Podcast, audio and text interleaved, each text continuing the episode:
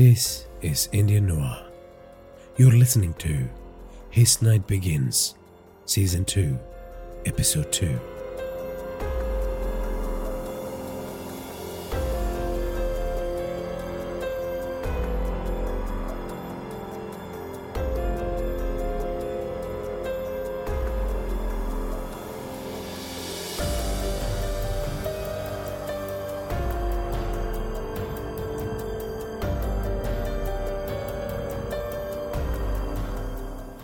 Road stretched ahead of him like an unending ribbon, but Virat was nearly at his destination. A lot of things worth remembering. A lot of things you could forget.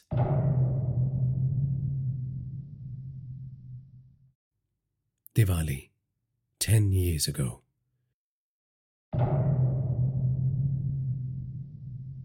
Virat was listening to his daughter's favorite radio station.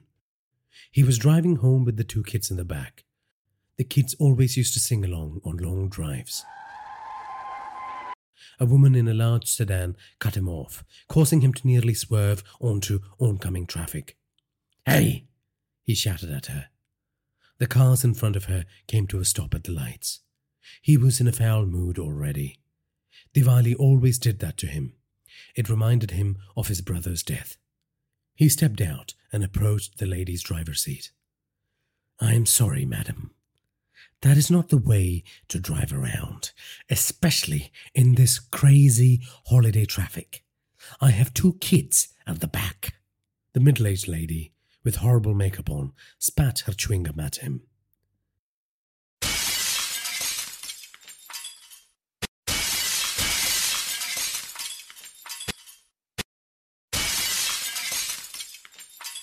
Virat pulled a steel pipe from the median and smashed in the glass of the lady's imported car.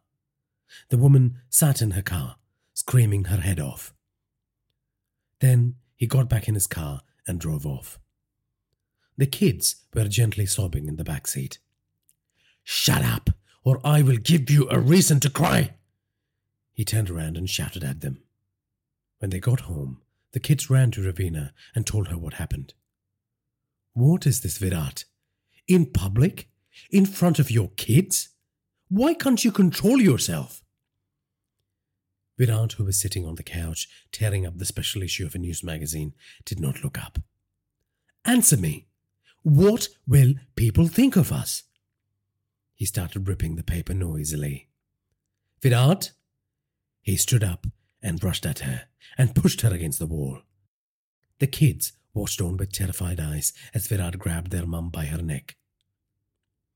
Do not lecture me on how to conduct myself in public. The kids cried. Why don't you just kill me and the kids?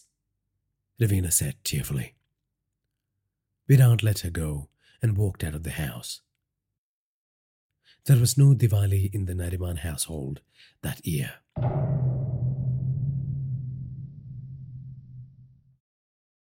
Naresh Iyer had his son and one of his goons tie the journalist to a pole in the warehouse. He watched as the man in his late thirties, with wild curly hair and an unkempt beard, struggled and spat at his tormentors.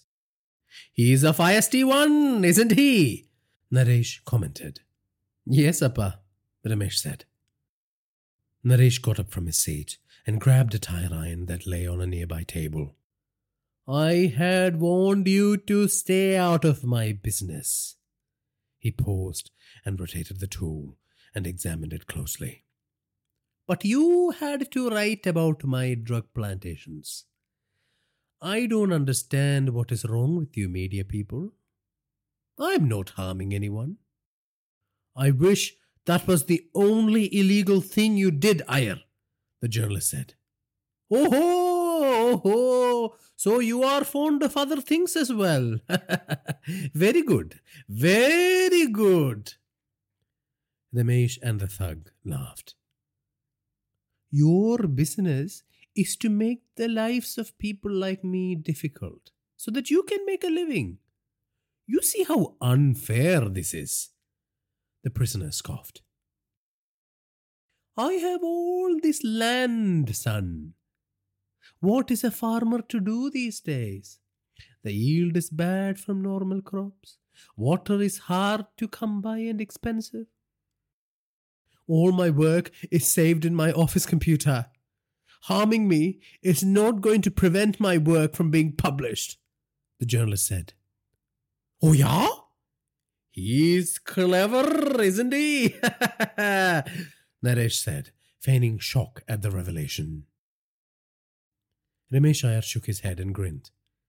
We don't care about your story. We got you here because we need some fertilizer. What? The journalist asked.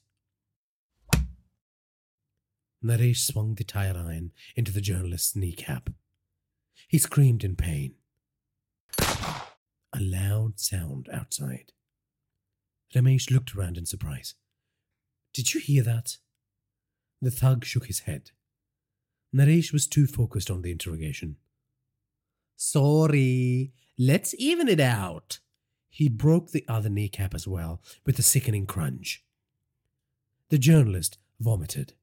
A wet stain spread down his pants. The journalist had passed out. Wake him up, Naresh instructed.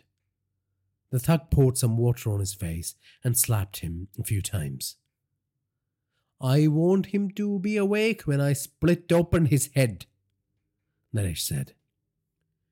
The journalist opened his eyes partially and mumbled incoherently.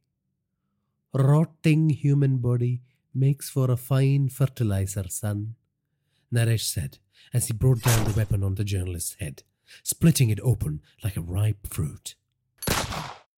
What is that? I heard it this time, thug said. Appa, that sounds like a gun, Ramesh said. Don't stand around here. Investigate, you fool. Naresh roared at the guard. Ramesh pulled out a handgun and prepared to step out. No, no, no, no, no. You stay here with me, Naresh said. When the guard exited, both father and son headed for the office.